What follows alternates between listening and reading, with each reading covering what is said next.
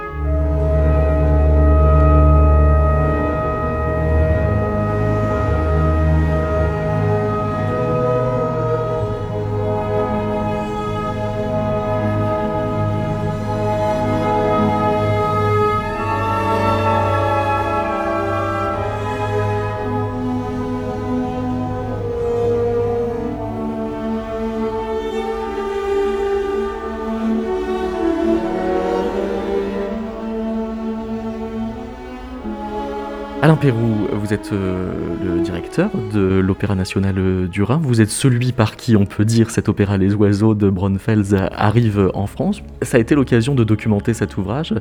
Un avant-scène opéra euh, est paru, qui a été fait par la musicologue euh, Hélène Cao, qui, elle, parle d'un art de la marqueterie à propos de l'écriture musicale de, de. Ça veut dire que les oiseaux que l'on peut y entendre, c'est un peu comme les oiseaux que l'on peint sur les clavecins, c'est des oiseaux de salon.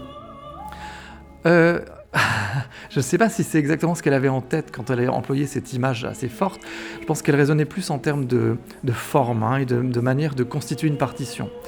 Et alors, euh, marqueterie dans le sens où euh, c'est plein de petits éléments combinés les uns aux autres euh, et, qui, ont, qui proposent du contraste quand je parlais tout à l'heure du modèle wagnérien ou du modèle mozartien, c'est qu'effectivement, et c'est assez typique de la génération euh, à laquelle Braunfels appartenait, il écrit une musique qu'on pourrait considérer comme éclectique, parce qu'elle est nourrie par euh, des musiques du passé, mais de différentes époques.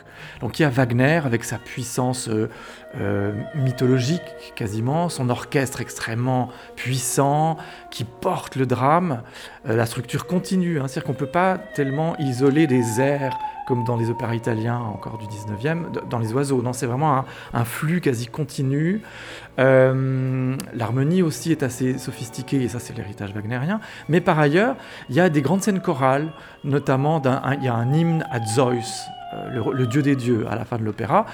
Là, typiquement, on croirait entendre de la musique religieuse de Mendelssohn. Ça, c'est le début du 19e. C'est vraiment, on est en plein romantisme, on est avant Wagner. Et, euh, et, et Braunfels assumait cette forme de simplicité très directe. C'est vrai que par conséquent, sa partition parle tout de suite. Elle est très accessible, elle est très directe, mais il y a ce côté marqueterie dans le sens où elle agence plein de, je dirais, de, styles un peu différents, et néanmoins, et ça c'est le signe des grands compositeurs, on peut quand même repérer quelque chose de personnel là-dedans. Et je dirais que c'est dans cette... Euh, la, touche de Braunfels, elle est dans cette manière d'unir une forme de clarté plutôt souriante et une mélancolie.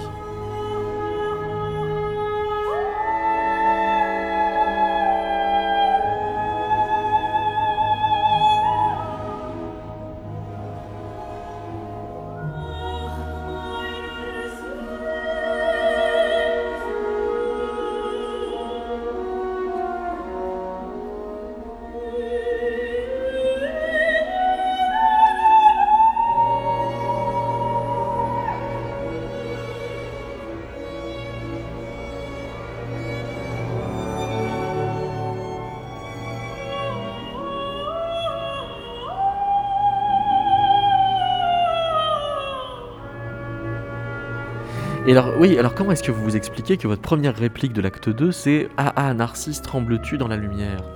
Cette référence à Narcisse, elle est troublante. Elle est troublante, effectivement. Euh, dans la, pièce, on est, un peu dans la nuit, euh, dans une forêt, sur le bord d'un lac. Euh, donc, la référence à Narcisse, il y, a quelque chose où. Elle, elle, est un peu connectée à tout son environnement. Euh, donc, j'imagine que ça vient de là, mais euh, peut-être qu'elle le voit au fond de la, dans, dans, au, fond de son, euh, de son étang. Oui.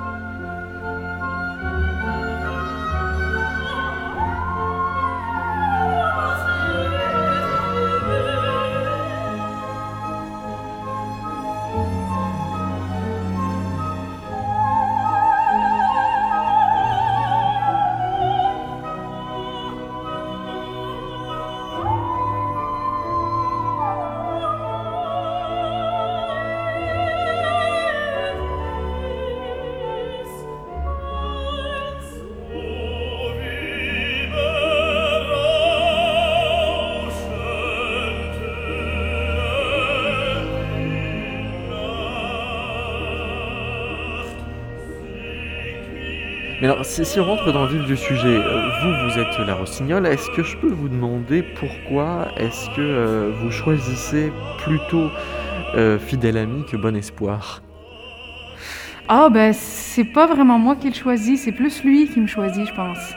en tout cas, dans l'opéra, c'est lui qui a un intérêt particulier, c'est lui qui est un peu le romantique dans l'âme, c'est lui qui va être changé au contact de ce rossignol au contact de quelque chose qui est plus grand que lui et, et, qui, ou, dans ce duo, euh, dans ce long duo au deuxième acte, il, elle, finalement prend un peu pitié de lui parce qu'il lui parle, il lui parle d'amour, il lui parle de passion, il lui parle de, elle lui dit mais, en fait t'as rien compris, c'est pas c'est pas du tout ça, c'est beaucoup plus grand que ça, c'est beaucoup plus grand que nous, c'est beaucoup, beaucoup, beaucoup plus grand que moi, et elle lui donne ses sens et, lui va être changé à travers ça, mais c'est je pense que c'est Bon Espoir qui va vers elle, c'est et, euh, et Fidèle Ami, ben il est beaucoup plus intéressé par le pouvoir que par autre chose.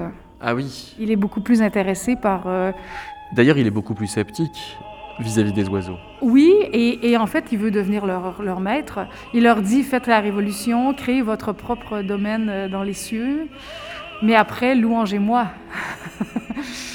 Donc, euh, pour lui, ce qui, est, ce qui, est, vraiment plus intéressant, c'est cette recherche du pouvoir, c'est cette presque corruption par le pouvoir, je trouve, qui, qui, est... Qui est euh, dans ce personnage de fidèle ami. Alors que Bon Espoir, lui, il est complètement changé de l'intérieur avec ce passage à travers le, le monde des oiseaux.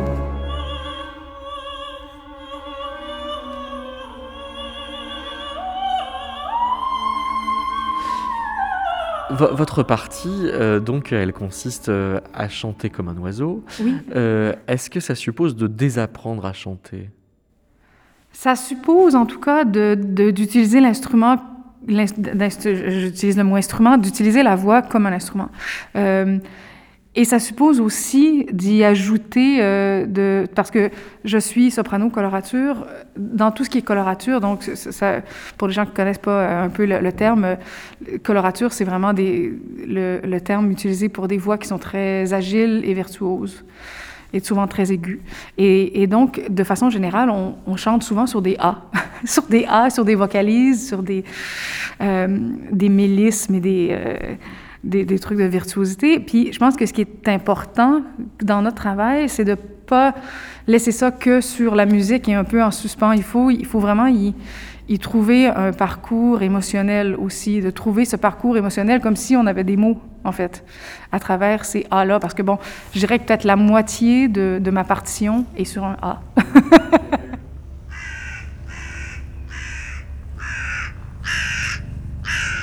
Si, on a euh, deux, personnages que l'on pourrait euh, désigner comme euh, utopistes parce qu'ils vont s'en remettre au langage des oiseaux en quelque sorte plutôt que de, suivre leur- leurs propres oiseaux, n'empêche dans la version française ils ont des noms quasiment de personnages d'opéra bouffe, ce qui leur retire pas mal de, du, du drame ou de la tragédie. Ils s'appellent Bon Espoir et Fidèle Ami. Alors certes, d'ailleurs, il est vrai que ça n'est pas une tragédie. Euh, le modèle derrière euh, cet opéra, le livret de cet opéra, il y a un modèle antique qui est une comédie. Et une comédie échevelée. hein. Aristophane écrivait des grosses farces satiriques, euh, avec des allusions à l'actualité, des, blagues graveleuses, beaucoup de choses qui d'ailleurs sont plus traduisibles ou, difficiles à traduire pour un public non euh, hellénophone, ou en tout cas qui, qui ne parle pas le grec ancien. Et en l'occurrence, Fidèle Ami et Bon Espoir, c'est une décision d'un traducteur français par rapport à la version Braunfels qui est en allemand, qui date donc de 1920, date de la création de cette œuvre, et qui est déjà une traduction en allemand des noms en grec ancien des deux héros. Alors, si on remonte à la source, l'un des deux s'appelle euh, Pisteteiros, c'est-à-dire euh, compagnon fidèle ou compagnon fiable, hein, euh, voilà. Et puis l'autre s'appelle Ewelpides, qui veut dire celui qui a bon espoir. Hein. Euh, El- Elpis, Elpides, c'est le- c'est l'espoir. Et Ewel, c'est le, le suffixe qui dit bon. hein. donc celui qui a bon espoir. Donc le plus romantique des deux, celui qui a un magnifique duo d'amour avec le rossignol, c'est euh, Ewelpides, celui qui a bon espoir et qui décide de fuir le monde des, humains parce qu'il a eu des déceptions amoureuses. Et l'autre, euh, compagnon fidèle, euh, le, traducteur allemand a choisi de le traduire par Ratefreund, euh, ce qui veut dire Freund, compagnon ou ami, et Rate, ce qui veut dire à, la fois, euh, je dirais, bon, fidèle, le fidèle vient plutôt du grec, mais Rate, ça veut dire aussi celui qui conseille, qui, donne des conseils, des bons conseils. Et le fait est que ce- celui-là des deux humains, dans notre histoire, c'est celui qui est le plus ambitieux et qui va tenter de convaincre les oiseaux qu'ils peuvent devenir les maîtres des cieux. Donc il a des- aussi il a des idées de, de prise de pouvoir hein, derrière la tête. Το δε με κορώνει πυθόμενον των άθλιων οδού περιελθύν στάδια πλήνη χίλια.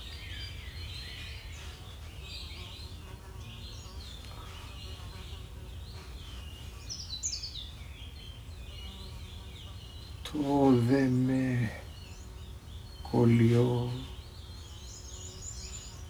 πυθόμενον των δύσμορων αποσποδίσε τους σόνιχας των δακτύλων.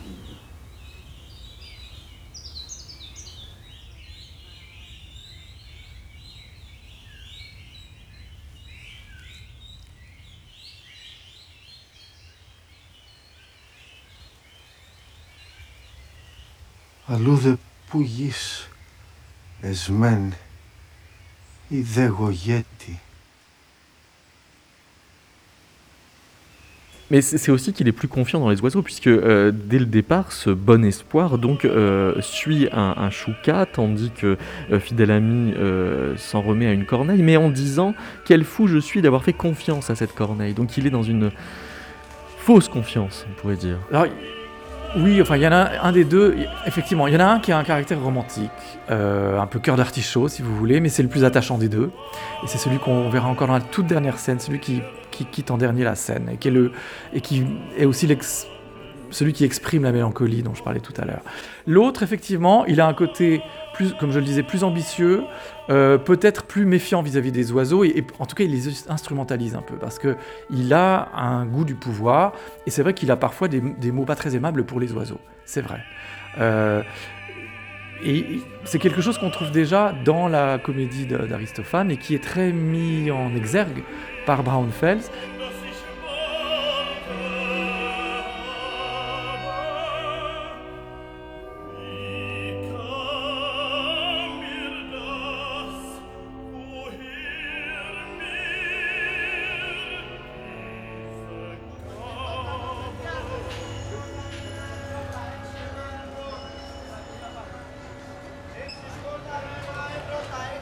Alors, je, vais vous montrer euh, un, extrait de, Common Birds euh, et vous allez essayer de me dire, à votre avis, euh, lequel est Fidèle Ami, lequel est Bon Espoir entre les deux personnages mis en scène.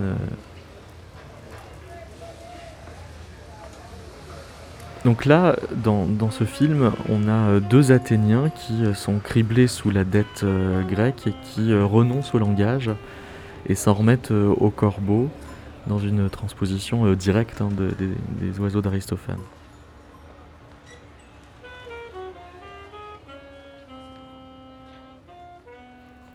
Euh,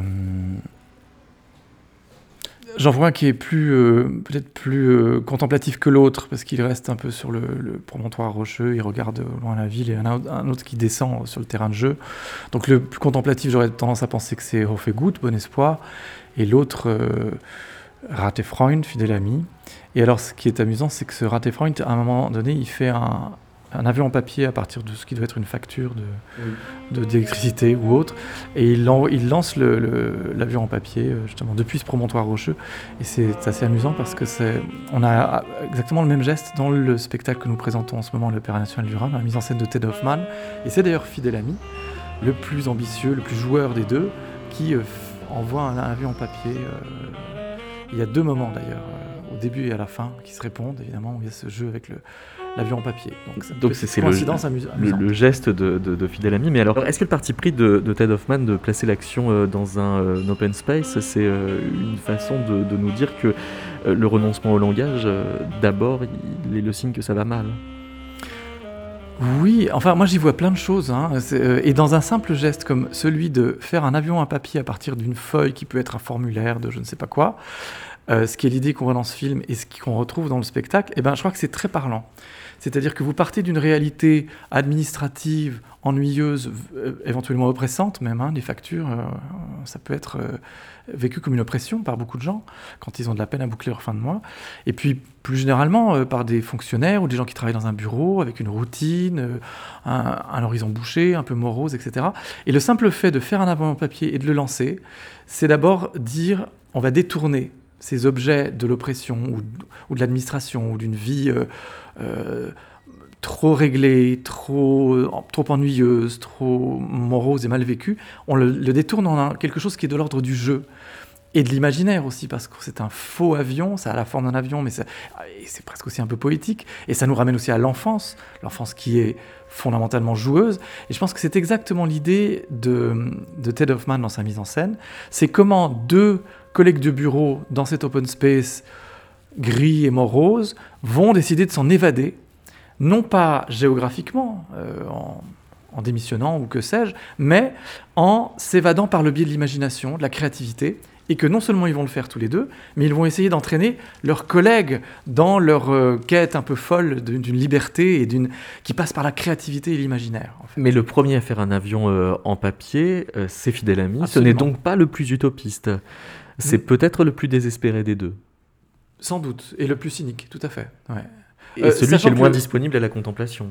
Voilà, mais parce que l'utopie, l'utopie n'est pas forcément euh, comment dire, l'utopie, elle peut être le fruit de la contemplation et de la rêverie, elle peut être aussi le, fruit de, de, comment dire, d'un projet extrêmement pensé, euh, un projet d'organisation d'une société. Hein. donc, euh, je pense que c'est assez cohérent en fait, et qu'il faut peut-être les deux en fait. Il faut les deux qualités de ces deux personnages pour pouvoir se lancer dans une utopie.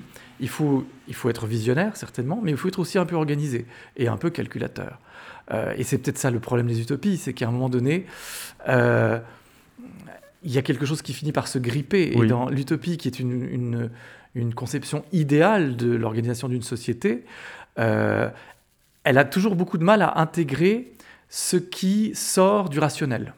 Le désir, le, le, comment dire, le, l'anormal, si je puis dire, l'imprévu, etc. Euh, et souvent, les utopies, euh, enfin, ça c'est, j'ai un ami qui a travaillé là-dessus, euh, il avait fait une, un mémoire de maîtrise sur mots et marginaux de l'utopie et comment, et on trouve ça dans tous les grands récits utopiques, l'utopie finit par se casser la gueule parce qu'il y a quelque chose qui échappe. Et alors typiquement, le désir, par exemple, est souvent quelque chose qui fait dérailler l'utopie parce qu'il est irrationnel, incontrôlable, etc.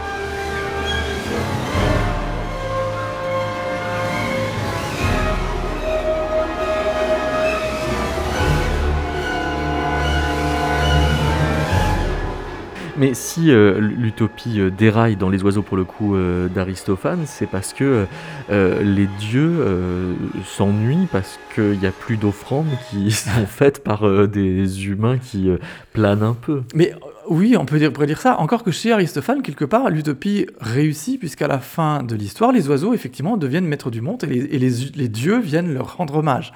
Alors que Braunfels, et c'est là qu'il s'écarte radicalement du modèle antique, alors qui commence comme le modèle antique, hein, vraiment c'est une adaptation, hein, le, premier acte de l'opéra est une adaptation de la pièce assez fidèle. Dans le deuxième acte, il s'en écarte beaucoup pour finalement arriver à la conclusion inverse, où effectivement euh, les oiseaux en fait font preuve d'ubris. Hein, L'ubris, c'est ce mot grec qui veut dire la démesure, l'ambition trop grande, euh, qui fait que euh, c'est considéré comme un vice, enfin comme quelque chose de, négatif, l'ubris. Et donc, les oiseaux sont trop ambitieux, ils menacent le pouvoir de Zeus, ils sont même prêts à partir en guerre contre Zeus, ils présument de leur force, et par conséquent, Zeus les punit, punit leur hubris, détruit la cité idéale, et les oiseaux, très vite, en plus c'est ça qui est saisissant dans cet opéra, laissent tomber leur utopie. Et euh, se soumettent à Zeus, chantent un hymne de louange à Zeus et s'en vont. Euh, mais là encore, c'est un cœur, le cœur de louange à Zeus, c'est quelque chose d'extrêmement émouvant parce qu'il y a quelque chose de tragique aussi quelque part. Il a une dimension tragique et il se termine euh, dans un décrescendo, dans un, doux balancement, comme si c'est presque l'image sonore des oiseaux qui ensemble s'en vont lentement, ils disparaissent et laissent nos deux héros ou anti-héros tout seuls sur scène.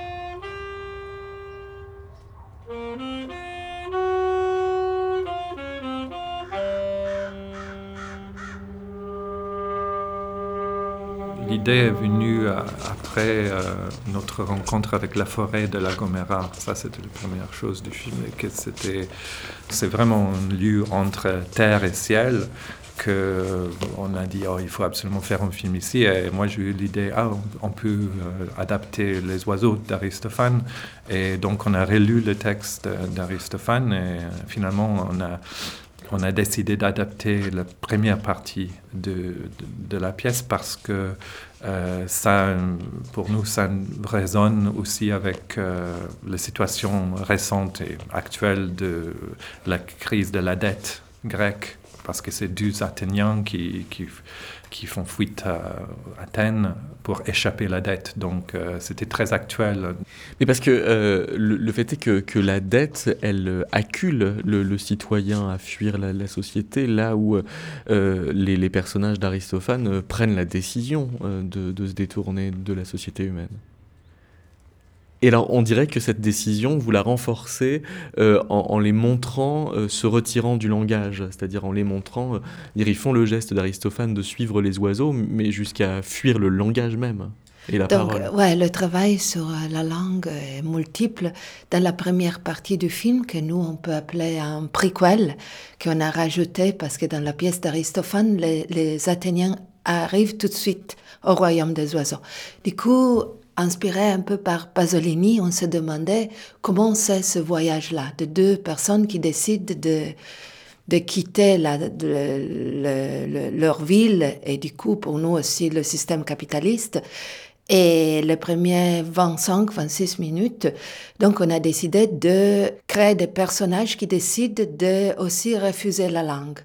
Dans la deuxième partie, par contre, on a décidé de retravailler un grec ancien comme langue dite morte, qui pour nous est devenue une espèce de langue zombie, et de euh, travailler exactement qu'est-ce que c'est une langue qui n'est pas utilisée et du coup qui n'a pas en valeur d'échange.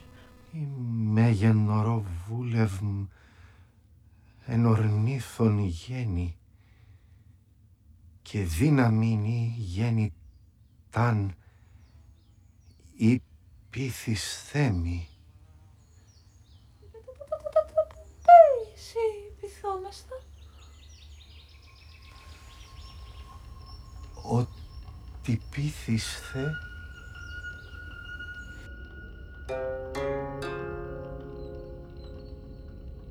De l'autre côté, pour les oiseaux, euh, on a voulu décoloniser le texte d'Aristophane parce que dans la pièce, il y a la huppe euh, qui dit euh, aux, humains qu'elle a civilisé, il a civilisé, parce que c'est une île en plus, c'est un homme dans le texte d'Aristophane, donc on a fait huppe femme, mais principalement, il a dit J'ai civilisé les oiseaux, vous pouvez parler avec eux sans problème, parce qu'ils parlent la langue des humains. Et, pour nous, c'était inacceptable d'avoir les oiseaux euh, dans cet état de soumission. Donc, euh, on a cherché. Euh, en fait, par hasard, sur l'île de La Gomera, il pratique une langue sifflée, c'est une des dernières langues sifflées euh, qui survécu euh, dans le monde et surtout qui a s'est intégré dans la, vie de l'île au niveau de même c'est dans euh, il enseigne ça à l'école donc il y a une vraie transmission de la langue sifflée euh, qui fait partie de la culture de l'île. On disait, ah mais la langue sifflée, c'est idéal pour donner aux oiseaux cette altérité que avec lequel ils peuvent euh, euh, se défendre un peu de cette colonisation euh, des hommes. Parce que le, film est de 2019, et puis quand arrive le, confinement en 2020, on se met à écouter les oiseaux comme si ils avaient quelque chose à dire qu'on ne l'avait pas laissé s'exprimer avant, mais on reconduit quand même une colonisation de leur langage en, en pour le coup, recodant ce qu'ils auraient à dire à ce moment-là, alors que peut-être est-ce que euh, il s'ennuyait de, ne plus nous entendre. Enfin, enfin, tout, je veux dire, toutes les hypothèses euh, restent ouvertes. Ouais, pour nous, la question de devenir est très importante pour le film, au point qu'on a décidé, donc il y a deux Athéniens, euh, Pistéteros et Evelpides, et du coup on a décidé de bouger un petit peu le, personnage de Evelpides vers un devenir oiseau. Du coup on s'est dit, c'est vrai que Pistéteros est très intéressant parce qu'il est quelqu'un qui hum, donc décide de quitter la ville et un système injuste, mais quand il arrive au royaume des oiseaux, il repropose plus ou moins le même système. Même il propose de construire un mur autour du ciel pour créer la, ville, la cité des oiseaux. Par contre, pour nous, Evelpides, c'était un personnage un peu plus flou qui s'y prêtait à une transformation, une véritable transformation vers un devenir oiseau. Du coup, tout le travail qu'on a fait sur la langue, c'est vraiment le contraire de ce que tu évoques. C'est pas recoder les oiseaux, mais comment nous, on peut devenir oiseau. comment on peut devenir forêt, comment on peut devenir lichen, comment... Donc, c'est, c'est, fuite vers un devenir radical. Et alors, ce, veut dire, ce devenir oiseau, ça, ça, veut dire que les oiseaux dédisent, en fait. Ils, euh, sortent du langage. Enfin, c'est euh, pas du langage. Ouais, ouais, ouais, c'est ça. Et pour nous, la langue sifflée, c'est vraiment euh, très intéressante parce que qu'est-ce que c'est une langue sifflée? C'est vraiment la bordure. C'est entre musique et parole, c'est entre humain, entre guillemets, et animal. C'est vraiment euh, une bordure instable et insaisissable finalement. Donc ça veut dire aussi euh, de, sortir le, rapport qu'on a euh, aux oiseaux et la poésie de ce rapport euh, de tout horizon moral, là où Aristophane met une morale dans cette, dans cette affaire. Oui, en fait, les, acteurs grecs qui étaient d'une certaine manière condamnés à donner une, une interprétation psychologique morale, même si avec le, l'écart entre eux et la langue euh, morte, euh, zombie de le, grec ancien. Euh, ils, avaient toujours cette question de l'interprétation de leur personnage. mais les oiseaux, en parlant la langue sifflée, c'était une espèce de énonciation du texte sans inflexion. Et ça, c'était très intéressant aussi pour les acteurs grecs parce qu'ils disaient on se trouve devant les textes d'Aristophane sans cette, euh, disons, couleur de l'interprétation psychologique euh, morale que normalement les représentations théâtrales donnent dans n'importe quelle sauce. Ça peut être, euh, oui, contemporain, ça peut être plus classique, mais quand même, on est un peu condamné à ça. Et la langue sifflée étant cette espèce de mm, ligne neutre, dans le sens que Barthes entend la question de neutre, euh, ça donne vraiment une espèce de vertige du sens aussi euh, dans le dialogue entre, entre du côté humain, euh, oiseau. Et, c'était vraiment intéressant d'entendre ça dans la forêt parce qu'on a enregistré tous les dialogues en prise directe dans la forêt. c'était un vrai événement d'une certaine manière. Et cet événement, il tient à quoi C'est-à-dire euh, euh, dire dans, dans, la forêt, euh, ça fait que il s'agit plus d'avoir raison.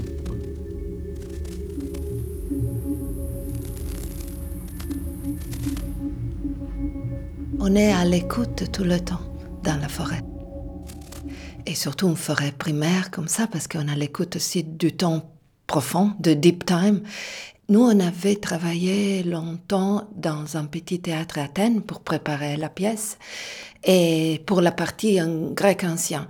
Et déjà, le grec ancien pose la question de la, une autre forme de fuite de la psychologie des personnages parce que même si nos acteurs sont des acteurs de théâtre, connaissaient un petit peu le grec ancien, mais jouer un film en grec ancien, c'est vrai que ça, ça amène à repenser complètement qu'est-ce que c'est la psychologie et, sortir de la psychologie du personnage. Et c'est vrai que dans ce double mouvement, quand on est arrivé dans la forêt, les mots tombaient différemment dans l'air, euh, parmi le son de la nature, parmi, et du coup là, il y avait une autre vertige encore de qu'est-ce que c'est dire ce texte qui date plus ou moins il y a 2500 ans dans une forêt qui date des millions d'années.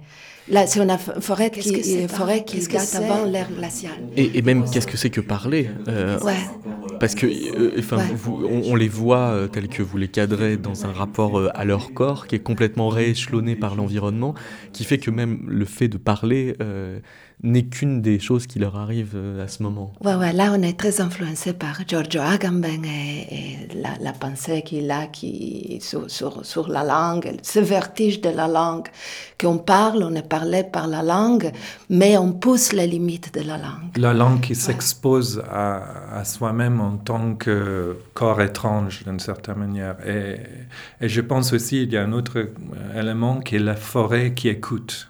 Et, ça, on était très consciente d'une présence vivante de la forêt que dans son système, euh, on a lu beaucoup sur la question des systèmes d'intelligence des arbres, tout ça, mais vraiment on a la sensation que la forêt est à l'écoute euh, de tout ce qu'on faisait euh, de mise en scène, de, de, film- de filmer dans cet endroit-là. Et le gardien de la forêt, quand on faisait le repérage, il disait euh, ne pensez pas que la forêt n'est pas consciente de ce que vous faites ici, parce que c'est vraiment une vraie présence. Et, dans le film, on voulait que la forêt devenait euh, un personnage, un, un vrai personnage, et pas simplement un décor. C'était vraiment impressionnant la manière dont la forêt répondait à chaque élément de la mise en scène et, nous- a donné, était amie, donc elle nous a donné ce qu'on avait besoin au niveau de euh, atmosphère en chaque moment euh, du tournage, euh, parce que c'était un tournage assez linéaire par rapport à, à la, à la découpage qu'on avait fait. Donc, euh, oui. Et alors, euh, en miroir, euh, la façon dont vous euh, euh, circulez dans la ville, dans le, préquel, fait que leur, leur mutisme épaissit, on dirait, le sentiment de vacuité de, là où ils sont dans le monde et de ce que la ville peut entendre de ce qu'ils sont finalement. Oui, je pense que la, la question de, de se retirer de la parole, c'était lié à une sensation qu'on avait, euh, surtout après le référendum euh, grec euh, de 2015, de l'impuissance de la parole, même au niveau plus basique, c'est-à-dire c'est dans un référendum, un peuple dit plus ou moins non à 64% de la population, et ça vient, ça est, cette euh, réponse-là est renversée dans l'espace de 3-4 jours dans un oui. C'est-à-dire qu'on on se confronte avec une vraie impuissance de la parole en tant que, euh, disons, des citoyennetés. C'est-à-dire la question de l'agora, la possibilité que la parole a un poids dans les décisions euh, politiques ou sociales. Et donc, euh, c'était naturel pour nous imaginer que les Grecs se retirent de cette parole-là en cherchant une parole qui n'avait pas cette valeur euh, éphémère d'échange et de valorisation. Parce que maintenant, la communication dans sa totalité fait partie de la valorisation capitale. N'importe quelle chose qu'on dit peut être valorisée dans les systèmes de- d'échange des médias sociaux, de tout ça. Donc la question de trouver une, comme Sylvia disait, dans la langue morte, une, une langue hors com- commerce.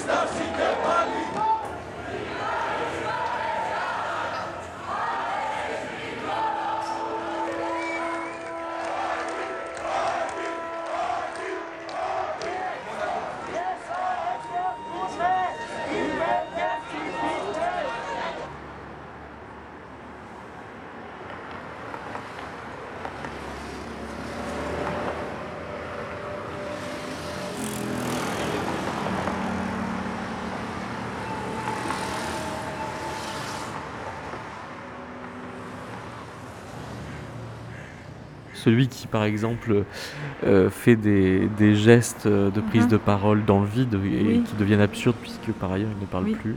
Oui. Vous pensez que ce serait lequel J'aurais dit fidèle ami. Et celui-là, du coup, par déduction, aurait été Ouais. Bon Espoir. Ouais. Dans- en tout cas, dans l'opéra, de ma connaissance des deux personnages, euh, il- le- Bon Espoir est vraiment le, le plus sensible des deux. Il y a une espèce de sensibilité que l'autre n'a pas. Ah oui. Et donc, euh, de façon euh, instinctive, je dirais ça, mais peut-être qu'ils ont traité les deux personnages d'une façon différente. euh. Oui, oui, oui. Parce que, en fait, moi, ce qui m'intrigue, c'est vrai que euh, c'est que dès le début, euh, c'est Fidèle Ami qui euh, dit mais, mais quel fou je suis de, de vouloir suivre une corneille. Enfin, et effectivement, il y a quelque chose de l'ordre de- Ah, ah. de- d'une folie consciente Oui. à, à s'en remettre, en l'occurrence dans Common Birds au, au chant des, des corbeaux, mais Mhm. c'est une folie aussi de, de contestation désespérée, quoi. Oui. Il y a- Oui. Clairement, dans l'opéra, euh, Bon Espoir est cette espèce de rêveur euh, Ouais. qui rêve d'une utopie alors que, que euh, Fidèle Ami a envie de bâtir quelque chose pour être. Il est un peu plus. euh, Oui, oui, oui. Donc c'est pour ça que s'il si, est en train de, de, de se pratiquer à répéter son, son speech de, Ouais, ouais, ouais. de nouveau chef, je me suis dit. Mais, mais c'est le contraire.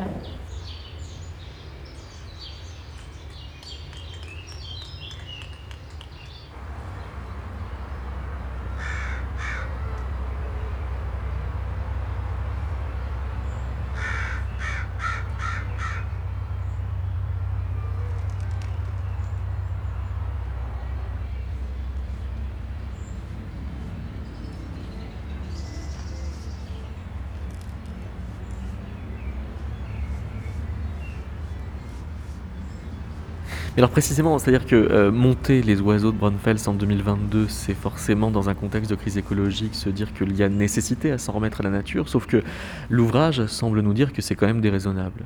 Le- ben, L'ouvrage semble dire que c'est. Euh, oui, c'est vrai que c'est. L'ouvrage, au final, euh, cette révolution ne- et chez Aristophane, elle, elle, elle, un peu, elle arrive, Bah, elle déçoit les dieux. hein. mais elle déçoit tout le monde et, et tout le monde finalement font, font que recréer ce qui était sur Terre et ça marche pas. Et, euh, et dans Aristophane, ben, Zeus euh, leur dit euh, non, non, c'est terminé, votre petite rébellion. et, vous revenez comme c'était avant, et, voilà, c'est terminé, avec sa grande tempête. Et donc, effectivement, c'est une, c'est un échec, les, un peu les deux fois, cette, cette utopie et cette, ce désir de, de recréer quelque chose. Donc, c'est vrai que c'est, c'est pas très joyeux. Euh, Parce qu'il y a une espèce de question un peu impossible qui ressort de tout ça, c'est est-ce qu'il faut faire, euh, enfin, est-ce qu'il faut comprendre les oiseaux de leur défiance à l'encontre des humains? Oui, Parce qu'on serait tenté de dire oui, sauf qu'on est des humains, donc c'est quand même très défavorable pour nous. de- oui, bien sûr, mais euh, en même temps, on n'est pas. Quand on regarde la chasse à la glu, et le- on n'est pas les gentils avec les oiseaux vraiment euh, tant que ça. Euh, ou peu Enfin, ça dépend qui dit on, peut-être quand même. Oui, bien sûr. Non, Ouais. bien, bien sûr, mais de façon euh, générale, euh, on n'a pas, pardon, on n'a pas été très gentil avec cette planète de, de façon sans, sans- de- pas, pas personnelle, mais, mais si on regarde l'histoire de l'humanité depuis juste les 100 dernières années, Plus, on s'en rend compte, euh, plus euh, c'est compliqué alors euh, de garder espoir en l'humanité. oui, c'est vrai. Mais il y a la beauté.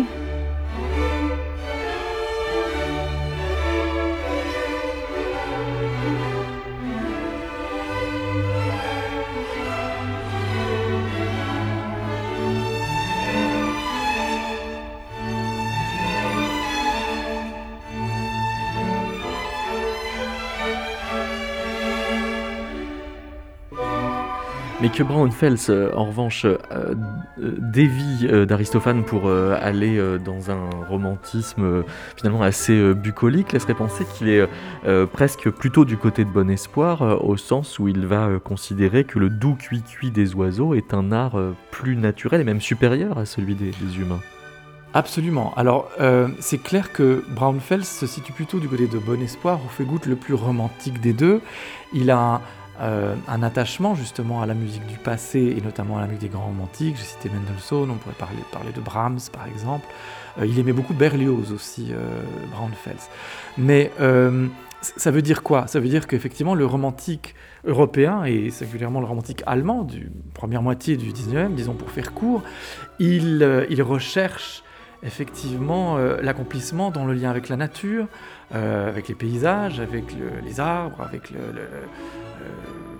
les ruisseaux et aussi avec le chant des oiseaux, effectivement.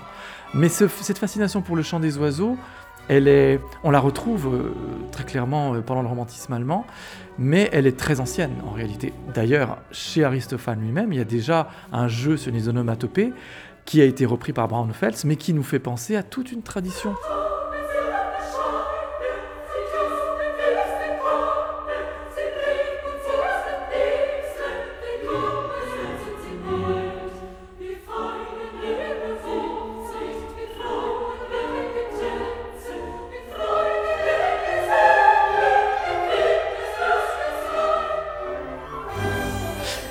Vous auriez préféré d'autres onomatopées Ah non, c'est Parce que- le A. Le, le chœur, lui, euh, a des onomatopées beaucoup. E- Est-ce que vous trouvez pas que le, le choix euh, des onomatopées qu'on fait euh, pour imiter les oiseaux est, est souvent pas un peu cucu? C'est vrai. Ça, ça, c'est tout à fait possible. Mais, on- Mais en même pourrait- temps, c'est- c'est impossible de recréer le son d'un oiseau avec la C'est voix. vrai.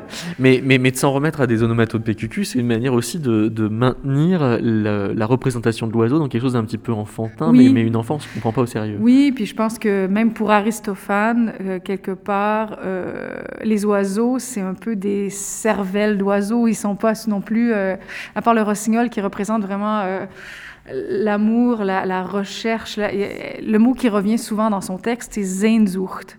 C'est cette, euh, et c'est un, de ces mots euh, qui est presque impossible à traduire en français, qui veut dire euh, la quête, la langueur, le désir. Il y a quelque chose de irrésolu dans ce mot de Sehnsucht. Et c'est vraiment, même si elle, au début, il y a un grand prologue où elle raconte que bienvenue dans le monde des oiseaux, on est bien ici, c'est magnifique.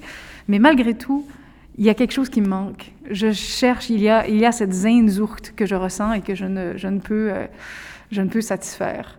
Et donc, elle est un peu dans cette recherche-là. euh, c'est- Et vous donneriez quelle traduction à ce mot-là alors? Ben, à- désir, quête, voilà, Ouais. langueur. Il y a vraiment. C'est difficile à, à- à- à définir. euh, pour vrai, c'est un de ces mots euh, allemands qui. euh, Le langage des oiseaux, il est dans un entre-deux, effectivement. Il semble nous, nous dire des choses. Il est produit par des animaux, donc c'est effectivement, euh, ce sont des cris, euh, mais des cris mélodieux, mais d'une mélodie euh, assez, assez singulière, difficile à faire rentrer dans des carrures rythmiques, difficile même à faire rentrer dans des échelles de, de, notes, euh, dans des hauteurs très fixes.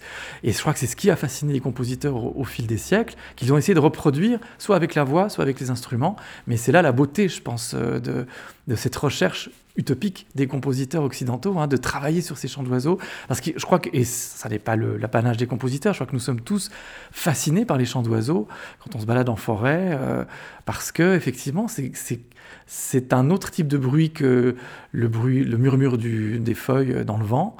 Euh, c'est aussi autre chose qu'un chien qui aboie, même si c'est un cri d'animal, mais il a, il, a cette espèce d'ambiguïté d'être entre le cri et la musique.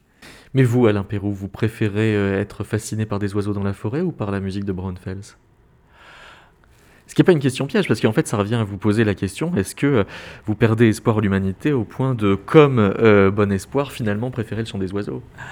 Non, moi je pense que je, je, continue de croire en l'humain malgré tout, même si parfois l'humain peut nous faire dé- désespérer à certains égards, mais je crois en la force des humains pour se nourrir, par exemple, des chants d'oiseaux ou de la fascination pour les chants d'oiseaux et d'essayer de, si ce n'est de les reproduire, ou du moins d'en tirer une matière euh, propre à les rendre créatifs, les humains. Euh, mais ça n'empêche pas d'admirer le chant des oiseaux, mais je suis peut-être encore plus admiratif des, oiseaux de Braunfels, de ces animaux euh, à lui, puisque euh, une manière de transfigurer ces chants de, la nature, de leur faire dire des choses, de les rendre euh, polysémique, multi, enfin signifiant, de plein de significations différentes, et puis d'introduire une, une, question d'émotion. Et ce qui est beau aussi, c'est que quand on écoute la musique d'un compositeur du passé, euh, c'est aussi un, petit peu de ces époques révolues qui, parviennent jusqu'à nous. Ça m'a toujours beaucoup ému. Et à propos des, oiseaux, il se trouve que en marge de nos représentations, la semaine dernière, un helléniste, un professeur d'université, est venu nous parler de la pièce d'Aristophane. Et il nous a montré combien les, justement les onomatopées et les chants d'oiseaux ont influencé l'écriture d'Aristophane, donc en grec ancien. Et pour bien nous le faire sentir, il a lu vraiment en scandant et en respectant les inflexions du grec ancien, qui était une langue très très chantée, hein, euh, encore beaucoup plus que l'italien euh, qu'on connaît, hein, qui est familier à nos oreilles. Et il nous montrait les, les, effets que ça produisait. Et je suis allé voir après en lui disant que j'avais été très ému par ça, parce que c'est comme si on avait un bout une tranche de cette Athènes du 5e siècle avant Jésus-Christ qui parvenait jusqu'à nous par le biais du langage et du, enfin du langage écrit, mais qu'on reconstituait aujourd'hui, que nos spécialistes, nos chercheurs reconstituent. Et je suis toujours très, très ému par ça.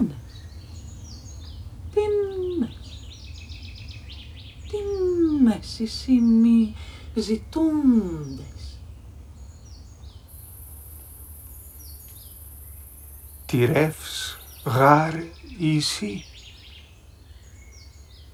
Poteron ornis itaos Euh, Sylvia, vous, vous, vous, disiez, comme dans Aristophane, euh, qu'il que y ait cité des oiseaux est, est une sorte euh, d'écueil finalement d'hyper-rationalisation, y compris de la sortie du langage, euh, là où la langue sifflée ne peut pas faire citer alors.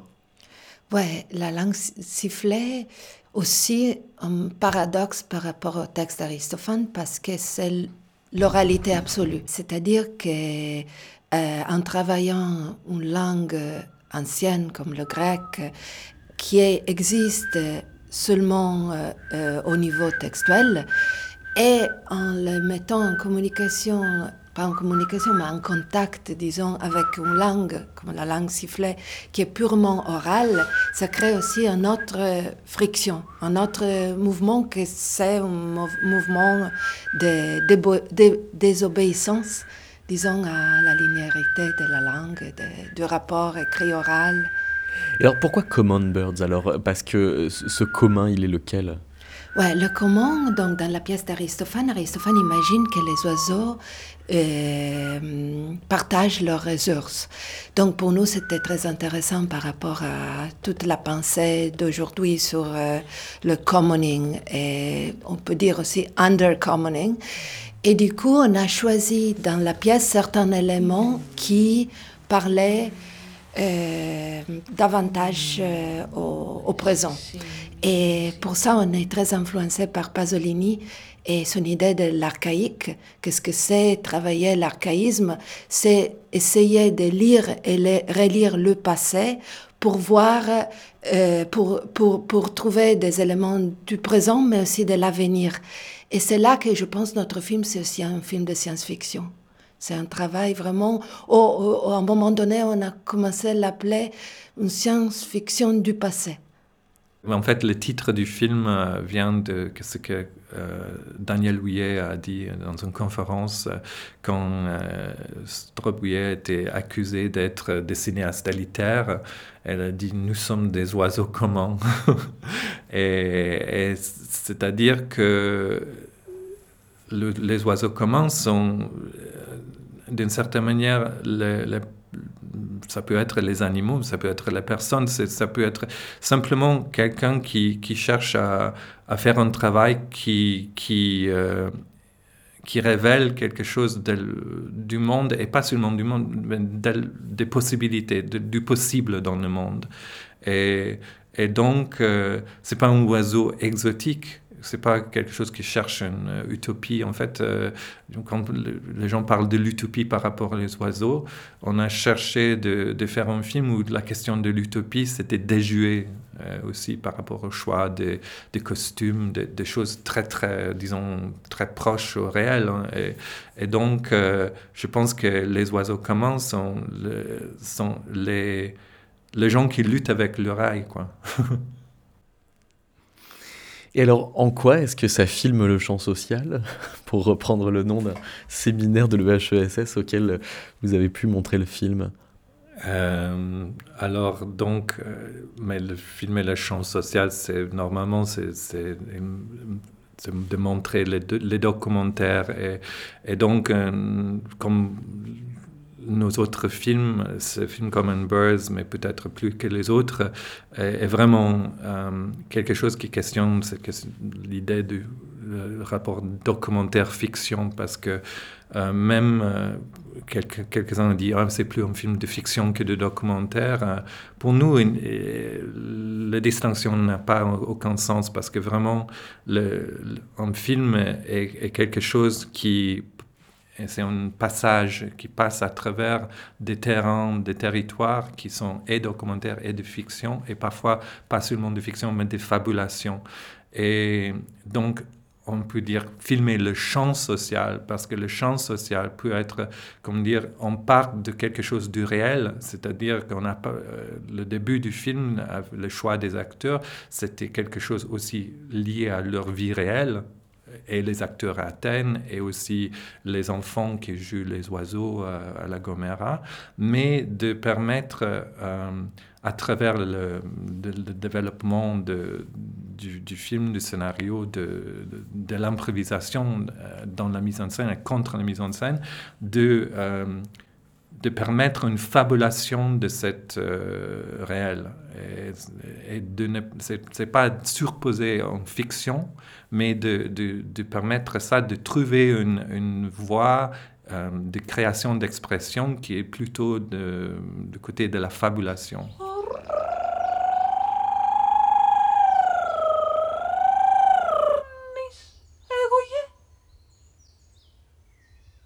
Κατασύ πού τα πτερά.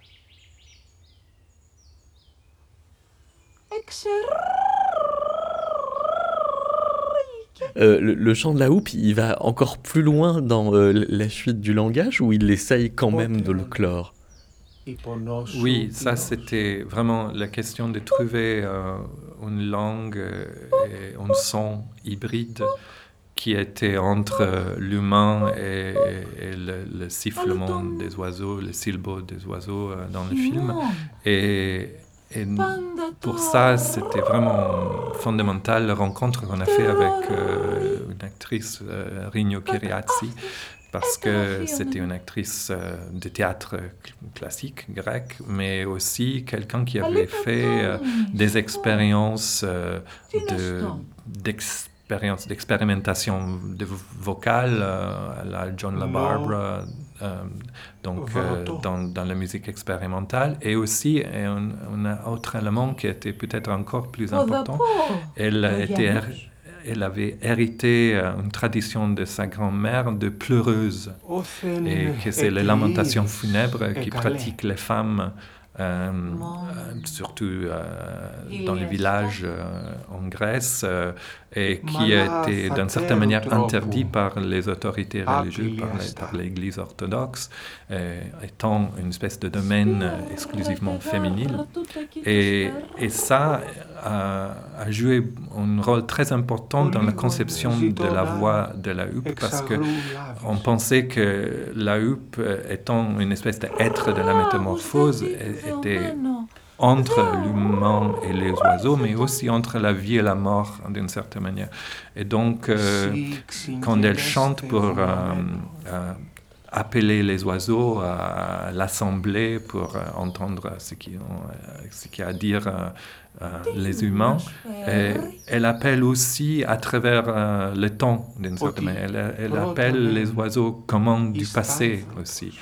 Et elle appelle tout ce qui était détruit, tout ce qui était tué, exterminé. Donc il y a vraiment euh, cette euh, côté euh, très touchant dans, dans la performance, dans le jeu de, de, de Rigno, qui, euh, qui était très joyeux, mais en même temps, il y avait ce côté de, tristesse qui venait de, cette tradition de la lamentation funèbre aussi. Et la scène de la houppe, où la houppe est sur l'arbre, on l'a tournée en plan séquence. C'est-à-dire qu'on a travaillé beaucoup sur euh, une espèce de partition pour préparer le plan séquence. Le plan séquence, c'est quand même un plan séquence de 7 minutes, plus ou moins, que j'espère qu'on peut faire écouter un petit peu. Et, et donc, euh, l'idée de la partition, ouais, s'est imposée très vite aussi pour le grec et quelque part aussi pour, le travail qu'on a fait à l'école euh, de Playa de Santiago avec les enfants pour les préparer pour le rôle des oiseaux.